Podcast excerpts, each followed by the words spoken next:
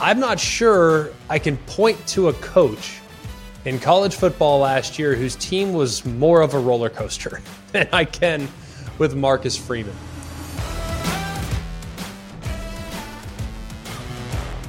Hello, welcome to Always College Football. Today is Friday, August fourth. We hope you're having a terrific fall camp day. That's right, a lot of teams taking the field yesterday. A lot of teams taking the field today for the first time this fall, this week. Ton of camps opening up all over the country. We're going to dive in a little bit to it next week. We're going to dive into it just a little bit. Here's some buzz, couple first practice reviews, reach out to some sources, maybe talk to some coaches. Keep it locked in here on Always College Football. I really believe this. We will have you as prepared as anyone. I think there's a lot of great college football podcasts out there. A lot of people committed to building up the game, supporting the game, celebrating the game. Love all our cohorts in the po- college football world and helping us continue to talk about the game itself. We can talk realignment anytime, and we might very well do that on this show from time to time as well. Sometimes it's a necessary evil. It's understandable. Realignment's great, but we still kick off in just a couple weeks. We're just a few days away from getting games underway, and we want to have you prepared. So we will do that, and that will be our mission here in the next few weeks as we get closer to week zero and then ultimately to week one. Mark's here, Jack's here, Jake's here, I'm Greg. We so appreciate appreciate you guys coming to us from wherever it is you're coming to us from, and we have appreciated the increased, I guess, conversation on social media. How about my guy, Ben Sulser here? Sends me a picture. He's out in Southeast Montana. So he's counting down the days with that Greg McElroy, hashtag Always College Football Podcast, best podcast on the planet. Ben, we love you. We see you. My grandparents are from Montana, so they're super fired up to see that, that we have some listenership up there in the great state of Montana. I also saw Blind Dominic, too, came out and talked to us. Just found a podcast that I really like, but one comment, you often say, stay tuned for more on that later. I don't think it needs to be said quite so much, meaning that we're not paying off teases, guys. I, gosh, I, we're we're in year two now.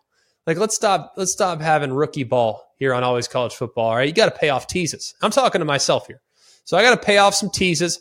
When I say we'll talk about it later, it doesn't necessarily mean later in the show. It might mean later in the actual off season or in the season or a later date. I don't know.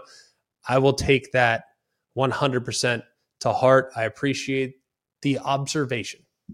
Blind Dominic, great stuff from you.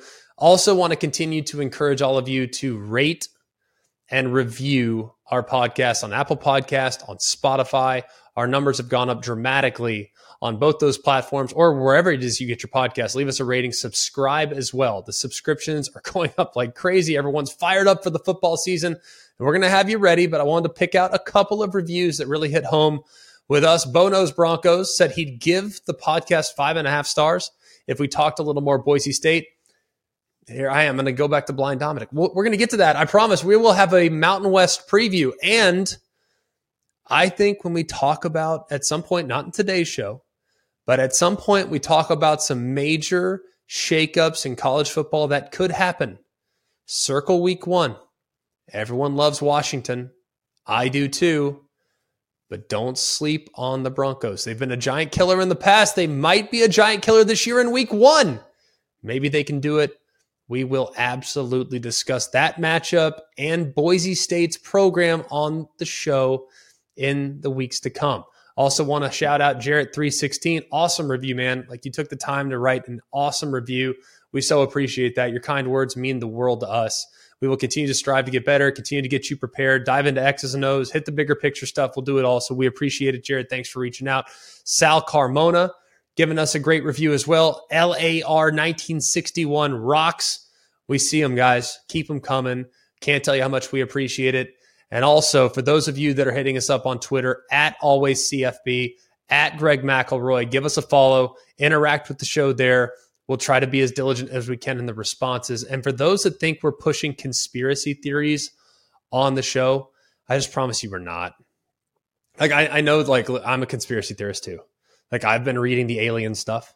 Like, I've been reading the U F Os or the U A Ps. Like, I listen to uh, High Strange on podcasts. Like, I've been, I'm into that stuff too. I get it. All right.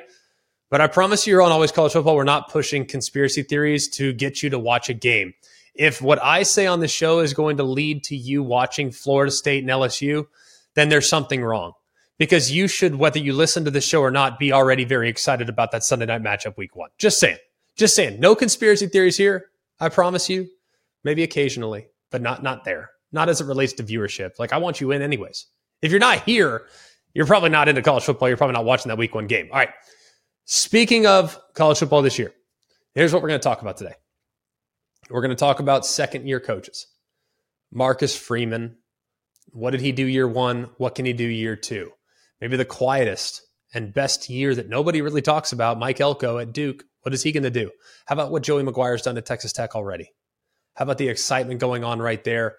And there's one other mystery team that we're going to talk about, but we might talk about them in a bunch of different ways today. Might talk about them in a bunch of different ways today. It's Oregon. But either way, talk about Dan Lanning. What does he do in year number two? A lot of buzz about realignment. Probably worthwhile to dress. Probably talk a little bit about what I would do in the Big Ten. Obviously entertaining possible further expansion. Would you go west, or would you maybe consider something else? That might be something worth noting. So let's start there with the Big Ten. What should they do with realignment? Camps are opening. Football is on its way. We're just a couple days away from scrimmages taking place for several teams. Some teams have been on the field for a week now. Those teams that are participating in week zero, there's a lot of action right now happening on the football field. But, and I say this with a big B because I, I really don't like talking about this stuff this time of year. It's a little bit of a necessary evil because it's driving conversation and people are reacting strongly to it. And I think the casual audience of college football is interested in where the dominoes are going to fall here. So I completely understand that it is necessary, but I'm just going to be completely honest. I just want to talk about quarterback competitions. I want to talk about the hierarchy of teams in the Big twelve. I, I want to know, is it a two-team race in the A C C? Like, those are the things that interest me, but I want to talk dark horses. I want to talk hot seat. Like, those are the things I'm really interested in. I don't like N I L. I don't like realignment. I don't like those things. I just don't. Wanna why? Because it's kind of uncomfortable for me. If you want me to be totally honest, like I am a, I am a, a college football fan that grew up during an era in which there was regional biases that were really advantageous to the sport. The West Coast had a superiority complex over the Midwest, who had a superiority complex out of the East Coast, who had a superiority complex over the Southeast, who had a superiority complex over everybody. It's just, I like when there's some regionality to the sport, and the fact that we're abandoning that makes me uncomfortable. I'm going to be honest with you. When I think Big Ten, I don't think Los Angeles. When I think Big twelve, I don't think Arizona. When I think S E C, I don't really think Texas. But they're obviously very involved now. So I'm okay with it. I get that that's really nothing we can do about it, so we might as well just engage in the conversation. I want to talk for just a moment about the Big Ten.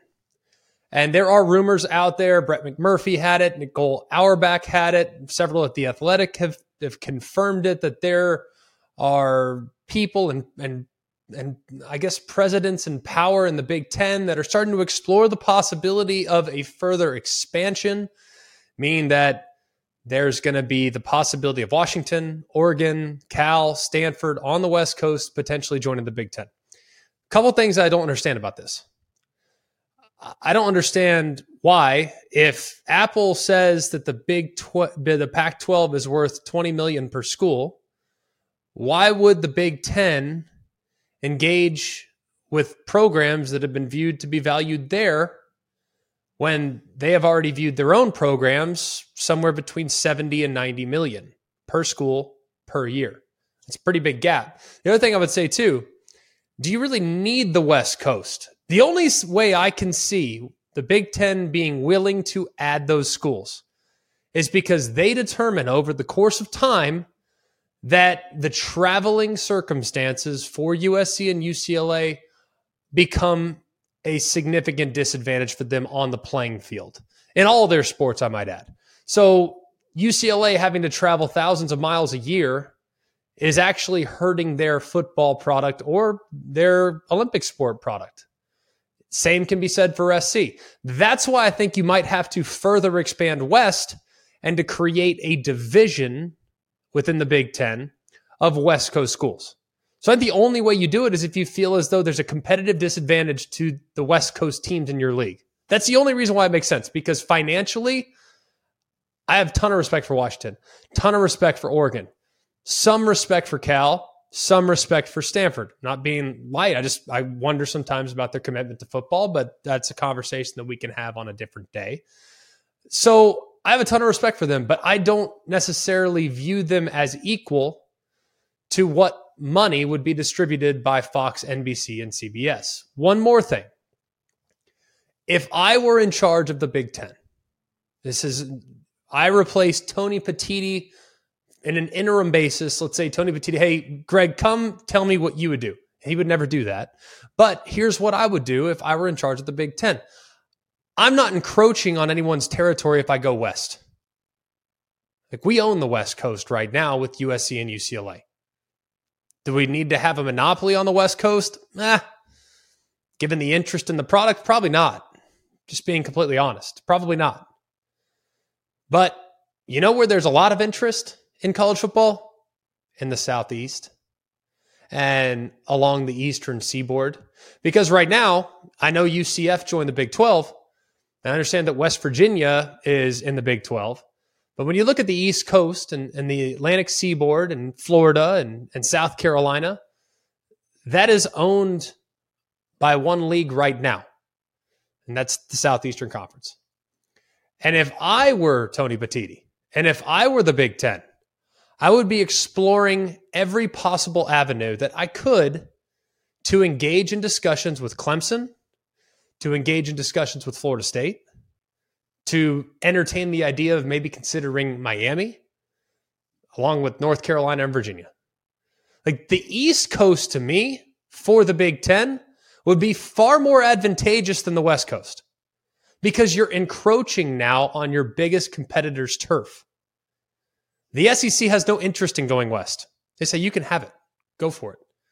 But the S E C wants to continue to dominate the Southeast, which they have for quite a while.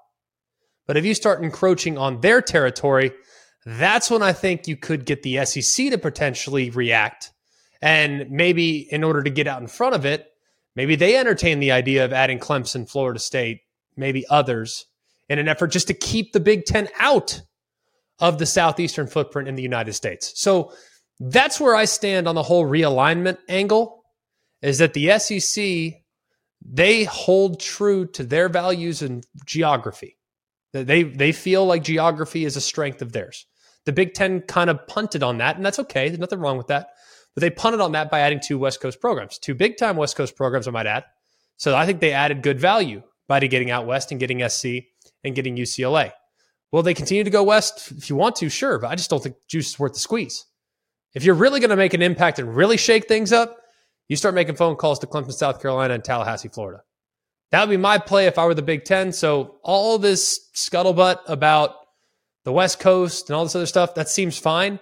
Feels like a distraction to me. Hey, guys, we're considering these, and then boom, they strike. They go after North Carolina, Virginia, Clemson, and Florida State, or Miami, whatever. You get the point.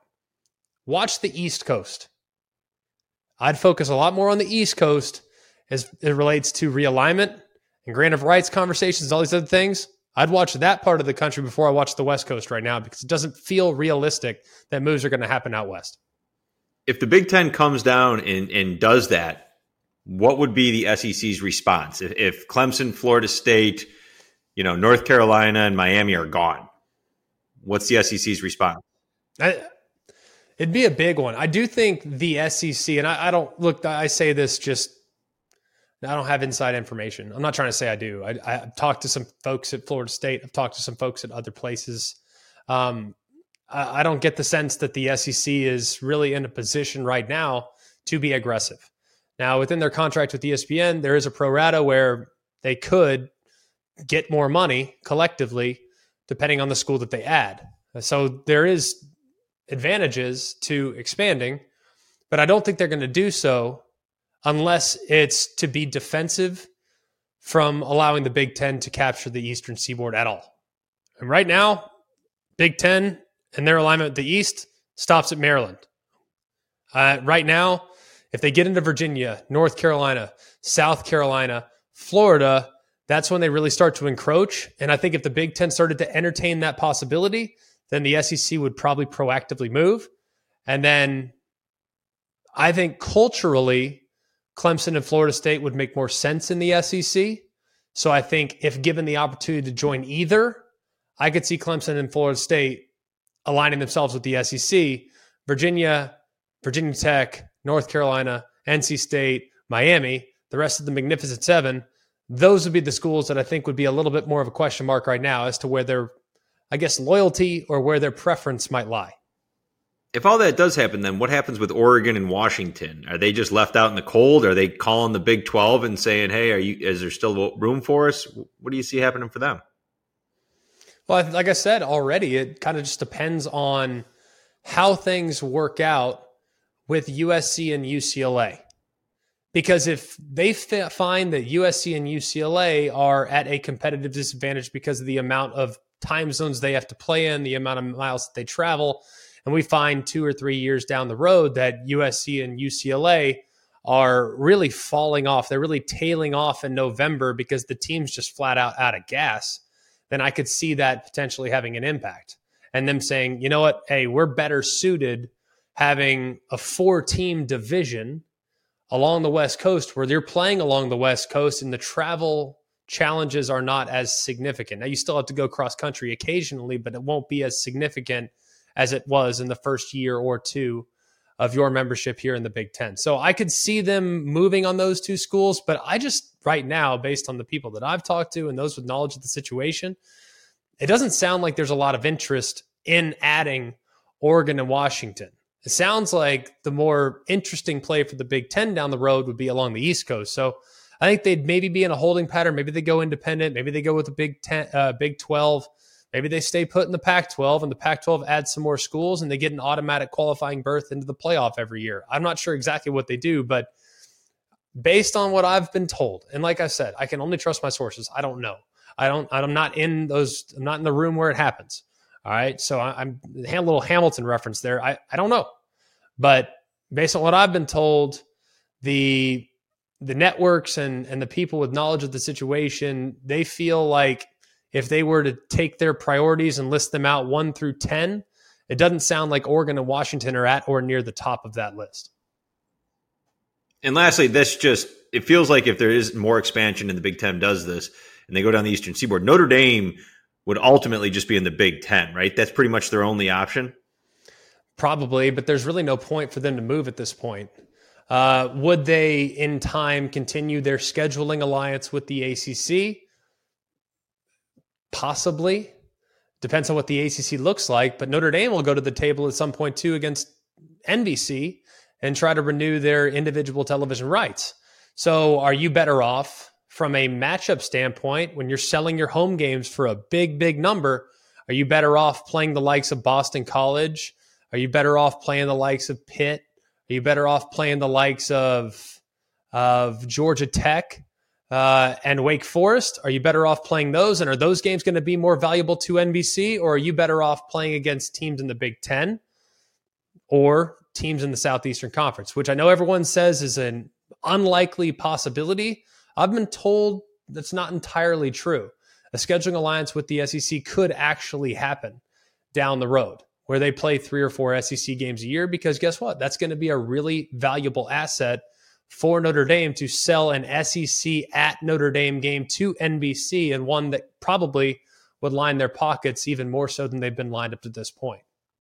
Enjoy all your favorite sports like never before at BetMGM. Sign up using code FIRSTTAKE and receive up to fifteen hundred dollars back in bonus bets if you don't win your first bet. When you register with BetMGM, you'll get instant access to a variety of parlay selection features, live betting options, and the best daily promotions in the business.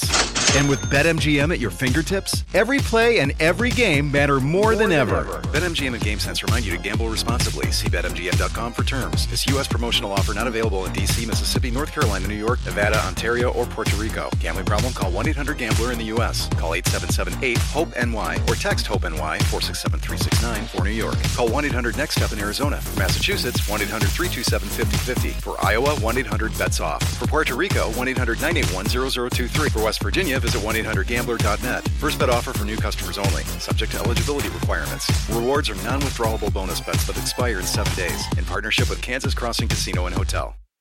This podcast is proud to be supported by Jets Pizza, the number one pick in Detroit-style pizza. Why? It's simple. Jets is better. With the thickest, crispiest, cheesiest Detroit-style pizza in the country, there's no competition. Right now, get five dollars off any eight-corner pizza with code eight save. That's the number eight, S A V E. Go to jets pizza dot com to learn more and find a location near you. Again, try Jet's signature eight-corner pizza and get five dollars off with code eight save. That's the number eight, S A V E. Jet's Pizza. Better because it has to be. We've started this this week talking a little bit about first-year coaches on Monday. Then on Wednesday, we got into some second-year coaches and just reviewing what they did in year one, what they might need to do in year two, and how they can progress their program in a positive way. Now, I'm not sure I can point to a coach in college football last year whose team was more of a roller coaster than I can with Marcus Freeman. Now, Marcus Freeman, who I, I might add, first time as a head coach, and you're taking over at a place like Notre Dame. Week two, you have a quarterback injury. Your first game as the head, I know that the bowl game last year, that's fine. We'll remove the bowl game from twenty twenty-one. But your first game's against Ohio State, one of the best teams in America. Then your next game, your quarterback gets hurt.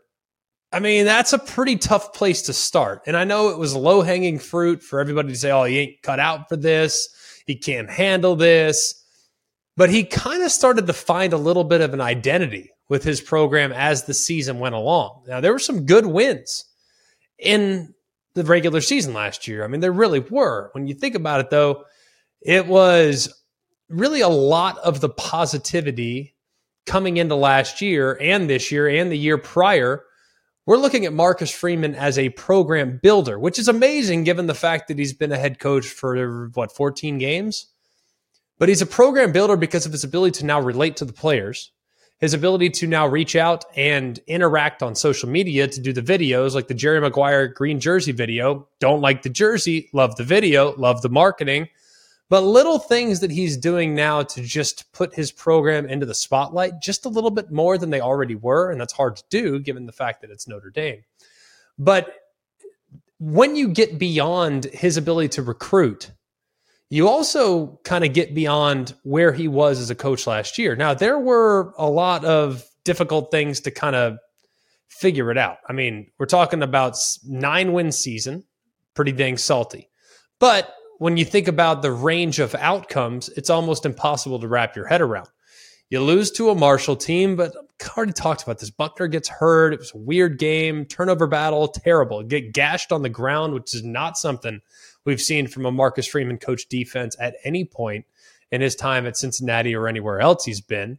You lose to Stanford, which I still can't quite figure out. Both those games were in South Bend, I might add. And they were physically beaten up in both. But then you think about going four and oh against the A C C, including destroying both division champs, beating up North Carolina out of the Coastal and beating up Clemson to the point in which Dabo Sweeney said they just kicked our behind. It was probably one of the few times, maybe ever, that I've ever seen Clemson get physically beaten down. Clemson's always been very strong. They've always been pretty physical, especially their front seven defensively. It didn't look that way last year when they were playing against Notre Dame. But you think about the first six games, a three and three record, average team, really across the board. Some poor performances, not great offensively, just average. But down the stretch, final seven games, they go six and one. And if you look at some metrics, they were in the top ten in some cases with how they were able to handle the opponent. They have now put together three consecutive top ten recruiting classes. They've added a ton of depth to positions of need. And I think you can make a case that they brought in the nation's best transfer quarterback in Sam Hartman. And even though that last year the passing attack struggled, when you lose your quarterback in week two, it's not really all that unusual. But the passing attack struggled because I think in part due to the fact that if you could just keep Michael Mayer in check just a little bit, who on the outside is really going to scare you to death? So what they do, they go out, they sign a bunch of quality transfer wide receivers and recruiting class wide receivers. The offensive line is still going to continue to be a remarkable strength. The defensive line, yes, you lose a couple key pieces, but at the same time, I think practicing against that offensive line is going to make them better. And there were some young guys that they were very excited about last year who could take the next step. Here's the problem. They'll be favored in nine games. Now, the Vegas win total is nine, I might add. They'll be favored in nine games, more than likely. And then you look at the other three games. Can they get a win against Ohio State at home? I think it's a little bit more of a toss-up this year than it was last year. Biggest questions for Ohio State, as we've discussed, of the offensive line and the secondary. Well, let's hope that that new group of wide receivers for Notre Dame, maybe they, along with Sam Hartman, their quarterback, they can take advantage of a secondary that might have some questions. You also think about U S C. U S C, dynamic quarterback play. We know that. Great weapons offensively. But is U S C going to be able to hang in there physically against a team that's probably going to be even more physical and balanced than they were the year before? I actually think Notre Dame has a decent chance of matching up okay against S C this year. And then, of course, Clemson in what might be a revenge game, but they owned them last year. Will they be able to take it to them yet again? I really like Notre Dame this year. Sam Hartman, if he can play smart, if he can play efficient, and if they can, contri- can continue to own the line of scrimmage, they should find themselves in a really good spot. I continue to remain optimistic about Marcus Freeman in the long term. We've never seen Notre Dame recruiting the way they're recruiting right now. I would expect that to continue as long as he is the head coach, but he's going to need to continue to progress this year if they're going to maintain some of that momentum on the trail. Let's go to a guy that has as much momentum as I've ever seen with the program. And this is coming from a guy that at one point was committed to this university, Texas Tech and Joey McGuire. What a year one. When you think about this, and, and I will be completely honest, I knew who Joey McGuire was, but I didn't know who Joey McGuire was. And for those that are listening on the podcast, I'm doing the quotations around the second who. I knew the name, but I didn't know what he was about. I knew his background, but I didn't realize just how popular he is in the state of Texas. We're talking about a guy that won three state titles at Cedar Hill, spent five years on Baylor's coaching staff, so maintained those relationships with the Texas High School Football Association. And what we've talked about already, there are twenty-one thousand high school coaches in the state of Texas. twenty-one thousand. And that's not just head coaches. That's twenty-one thousand coaches in the state of Texas. There's probably not a more beloved figure at the college ranks amongst those twenty-one thousand than Joey McGuire. He's relatable. He's been in their shoes. He's got lifelong Texas roots. And look at how much it's paying off now that he's the head coach at Texas Tech. It was one of those perfect matches. You know, it's like they went to eHarmony. Texas Tech filled out their application. Joey McGuire filled out theirs. And then based on all these unique things and unique ways for them to connect, it's like they're the most perfect match ever. They are. Look at the investment now that we've seen from Texas Tech, not just in facilities, but in alignment with the way that they've now put a bunch of money into the N I L. There is a ton of momentum that's being created in Lubbock. And as a result, his first class last year, a time in transition, he finishes in the top forty, which was the best that Texas Tech has had since twenty fifteen. This past year, first full recruiting cycle as the head coach of Texas Tech, they finished in the top twenty-five for the first time in over a decade. They also beat Houston in his first season, which was their first ranked non-conference win since nineteen eighty-nine, which even that blew my mind. Because I remembered back, I was like, man, when I was like a Texas Tech fan, I mean, they were rolling. And then I remembered they seldom played anyone of significance in the non-conference. Then they went on to beat both Texas and Oklahoma for the first time in the same season in school history. Together, beating both for the first time in the same season in school history. All three of those games resulted in a field storming, and all three of those games amped up the energy around the program more so than it's been in quite a while. As a result of all this, they posted a winning season in league play for the first time since oh nine. They went six and one at home, which was massive. And they finished on a really high note by knocking off Ole Miss in the Texas Bowl right there in the great state of Texas as well. So I think there is a ton of momentum coming back too. When you look at the pieces that return, seventeen guys that I would consider to be returning starters. Now, returning starters can carry a bunch of different meanings. Some people say, well, he's kind of a returning starter, but he didn't play that much. I view it and I looked at it and I've watched the tape. I think it's seventeen guys that are back that were key with their productivity last year. And I think really for the first time since maybe two thousand eight, you know, the Michael Crabtree, Graham Harrell team, first time since oh eight when they're probably going to be picked in the top half of the Big twelve in the preseason, and rightfully so. They continue to roll. I think it's going to be a tough year in some cases for Texas Tech because I think a league championship, I'm not sure the roster is there just yet, but it's coming, and it feels like there's some momentum that's being created. So I'd say the big thing for Joey McGuire, if you can knock off one of your rivals, great. If you can beat Texas again, my goodness, fantastic. That would be a massive, massive win, and beating them not once but twice and kicking them in the tail with your boot on their way out the door.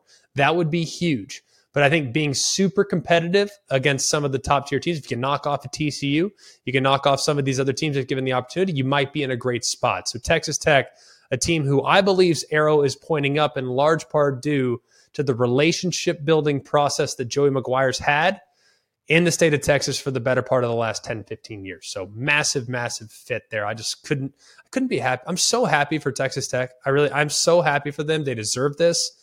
They have gone through some tough times. They've had some odd hires with Matt Wells and Tommy Tuberville. It just was an odd time for Texas Tech. But, man, they have someone that definitely knows what the fans want to hear and definitely knows how to reach the players in the state as well. Speaking of a young coach that is making a lot of moves on the recruiting trail. By the way, I think our I think the first three, it's like, hey, this is the recruiting momentum. Like, we're not doing a ton of recruiting here. We're ta- trying to talk more about big picture, where the program's going, but I'd be hard pressed to not acknowledge the prowess that is on display from some of these coaches with how they've recruited. And let's go to Dan Lanning out at Oregon, brand new recipient of a nice contract, a nice contract that is going to see him pay twenty million dollars to Oregon if he were to leave for another job in the next handful of years. So hey, he's he's in, he's locked down in Eugene, and understandably so. I think a lot of people are probably sniffing around Dan Lanning after what they were able to put together last year. We all remember what happened uh, against Georgia in week one. It was it was a difficult spot. It was a really difficult spot. And what I think was most important, a lot of teams, you get kicked in the teeth that bad, Uh, it would kind of get some guys after the game to start looking around and be like, all right, man, like, what are we doing? Like, this is not good. And, and I feel like culturally that would really challenge the, the room. It, it would not be easy to bounce back from that. You put an entire off season of work. You're all fired up. You get an opportunity to play against the defending national champions. Hey, man, we're going to show them what we got. Like, we're going to shock the world. We're in their house. It's fine. They're in Atlanta. We're good. Like, we're ready to go. And then boom, you get blasted. I could see a bunch of guys jumping ship in that situation, but that could not have been more untrue when looking at the two thousand twenty-two Oregon Ducks. They responded to that loss to Georgia by rattling off eight straight wins.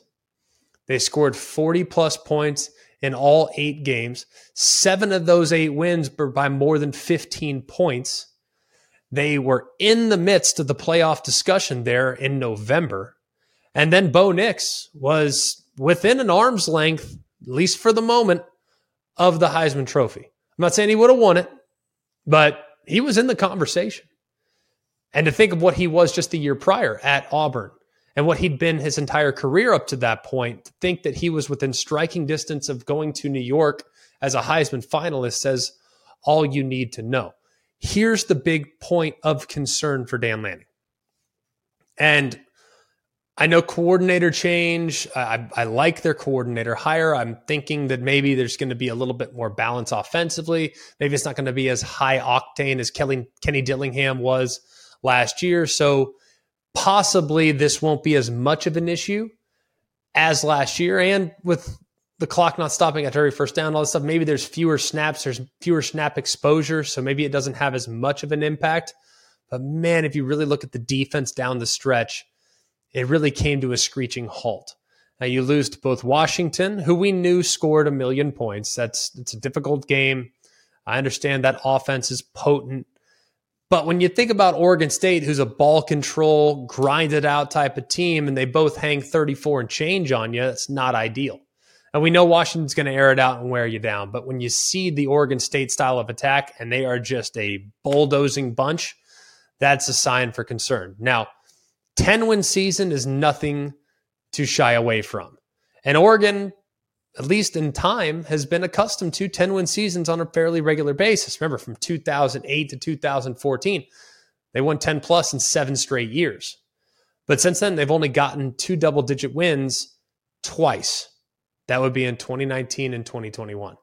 So it's not like these ten-win seasons have been a dime a dozen for, for Oregon. They have not been. But the recruiting continues to be really good. And more than anything else, the buy-in that we got from the team last year after the adverse outcome of the first game tells me that Oregon has the right guy in place. Now, there's room for growth. Maybe there's adaptation with how you maybe slow the offense down just a little bit to make sure your defense doesn't get too gassed. That could be really beneficial. But I think for year one, there's an awful lot to like about what we saw from Oregon in year one. We really do. Now, Will Stein, O C, coming up from U T S A, going to be watching him closely. But defensively, I would think they might take a step this year. Hopefully they will. And maybe Will Stein could take some of the pressure off by slowing it down at times so that they're not high octane all the time and hanging that defense out to dry. So very, very excited about the Oregon offense this year. If they can replace those offensive linemen, if they can continue to get Bo Nix playing at a really high level, if they can keep him healthy, they should be in a great position to be highly competitive in the Pac twelve again this year. Another very deep league like we've talked about multiple times here on Always College Football. And finally, maybe the best coaching job last year that nobody talks about. It was Mike Elko at Duke. Now, Duke has not been a real historical program as it relates to success in college football. It just hasn't happened. All right. But you think about where they were, they had a pretty good run going there in the mid twenty tens. You look at where they were both in twenty twenty and twenty twenty-one, they fell all the way to five and eighteen. And it just felt like the, the program had just kind of lost its luster. The fan engagement wasn't exactly there. Well, Mike Elko comes in, they find the right quarterback, they create some balance. They do a great job in emphasizing turnovers. Next thing you knew, Duke shocks the world and wins nine games. It's the first nine-win season since twenty fourteen and only the third nine-win season for Duke since nineteen forty-one. So these impressive seasons are few and far between for the Blue Devils. And as a result, not only did Mike Elko win the most games ever in a debut by a Duke head coach, but he also took home A C C Coach of the Year honors. And my goodness, did he deserve it? I thought that he should get two trophies for that performance. So something worth noting there as well. The culture shift, though, I think is really significant. There were very few players that transferred in the offseason. There are a lot of players that are buying into the future of where the program's going. I think there's a lot of people really excited about what could come here for Duke in the upcoming year. Riley Leonard, all A C C potential at quarterback. They have also gone out, and the outreach that they have for their undergraduate population is significant. Their average home attendance last year grew by ten thousand, which is pretty dang impressive. It was the second largest percentage increase in the Power Five because they really went after the fans, and they've created, I don't want to say a hostile environment, but a far more hostile environment than what they've seen. If you can get an offense going, you can get the crowd into it. Your defense is going to continue to create turnovers. Remember, Clemson goes there week one on Labor Day, something to keep in mind. One of the best teams of the modern era returns just about everybody. Okay, just about everybody for them is back. I mean, not everybody, but you think last year, what made them as good as they were? Sure, good play, good quarterback, improved atmosphere, opportunistic defense, balance. A lot of things were great last year, but one thing that was also great, the schedule was gettable. Last year, they played, they faced all five of the A C C teams that failed to qualify for bowls. Now, they had the easiest schedule in the A C C. That overcorrects this year. They're one of just four teams to play both Florida State and Clemson. They only get two teams out of the bottom six here in the preseason. So even though this team might be just as good, it might not necessarily be reflected in wins and losses, but it does feel like Mike Elko knows the recipe for future success, but it will be schedule dependent like it is all the time for a team like Duke. We all know breakfast is an important part of your day, but sometimes when you're traveling for business, you end up staying at a hotel that doesn't offer any. You know what happens? You grab a cup of coffee and skip the meal entirely. We've all been there. But if you book a room at La Quinta by Wyndham, you can enjoy their free Bright Side breakfast featuring delicious baked goods, fruit, eggs, yogurt, and waffles. And really, who doesn't want to start their day with a fresh, hot waffle? Tonight, La Quinta, tomorrow you shine. Book direct at L Q dot com. Final thought here. Unfortunate news out of Ames, Iowa.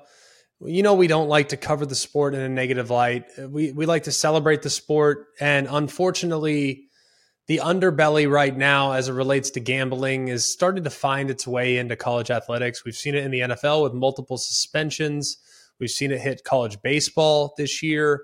We've seen it now find its way into college football. As of this moment, Hunter Deckers is under investigation about potentially gambling on Iowa State events and games that he actually was on the team for. This is troubling. This is not about Hunter Deckers. This is more about the bigger picture.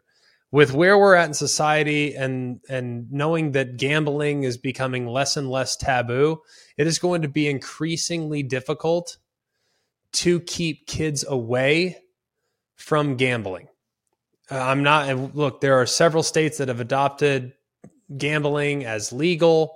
Uh, I'm not I'm not making excuses for it. You know, as a player, both in the N F L and as in college football, you are not allowed to gamble on sports. You are not. That is not anything that you're ever allowed to do, ever. In a million years, it is highly inappropriate and in some cases illegal. So you're not allowed to do it. You know that as a player. But I do think that this is going to be a story that is going to continue to happen. The access to gambling, the fact that it's legal in several states, we're going to see more and more of this. The fact that it's no longer looked at as taboo, we're going to see more and more of this. And this is going to continue to infiltrate our sport here in the near future. I don't like talking about it, and I hope that there's a way to get it out of the game, but I don't think it's likely. If anything, this is just the beginning of more and more involvement down the road with players and coaches or hangers-on, third-party participants, what have you. So I think it's going to be very important for schools and for the N C double A, for the coaches to educate your players to make sure, hey, this is completely illegal. You can't touch it. You can't do it. I don't care if that means bringing Pete Rose in as a guest speaker, like multiple teams are going to do this fall. You can't do it. Absolutely cannot do it under any circumstances, but education is key. So hopefully this is just a blip on the radar, and we don't see it as some widespread problem in college sports because the integrity of the game is the most important thing that we have, and we have to protect it at all costs. I mean, at all costs. That'll do it for us here at Always College Football. I hate to end on a little bit of a dark note, but it's an unfortunate story that's making the rounds right now, so we felt like we absolutely had to address it. But I remember, always really appreciate you guys reaching out, whether it's via social media, at Greg McElroy, at Always C F B, hitting us up, asking us questions, sending us emails at always college football at gmail dot com, your ratings on the podcast, your reviews on the podcast, you watching us on the E S P N YouTube channel. We can't tell you how much we appreciate that. We wouldn't be here if it weren't for y'all. Like, we really wouldn't. We love doing the show. We hope that you enjoy the show, and we're going to continue to be here each and every week of the football season. And we still have a lot of camps getting underway. Time to start getting prepared. It's time to start getting fired up, because there's a lot of news that will be coming down the pike as far as competitions, as far as battles, as far as maybe even injuries, maybe a late transfer. I've seen a couple already. It's certainly possible at this time of the season. That'll do it for us here at Always College Football. For Mark, Jake, Jack, I'm Greg. We hope you have a wonderful day, and remember, it's Always College Football. Hey guys, it's Greg McElroy. Thanks for watching Always College Football. Make sure you like, rate, and subscribe to E S P N's YouTube channel and wherever you listen to your podcasts.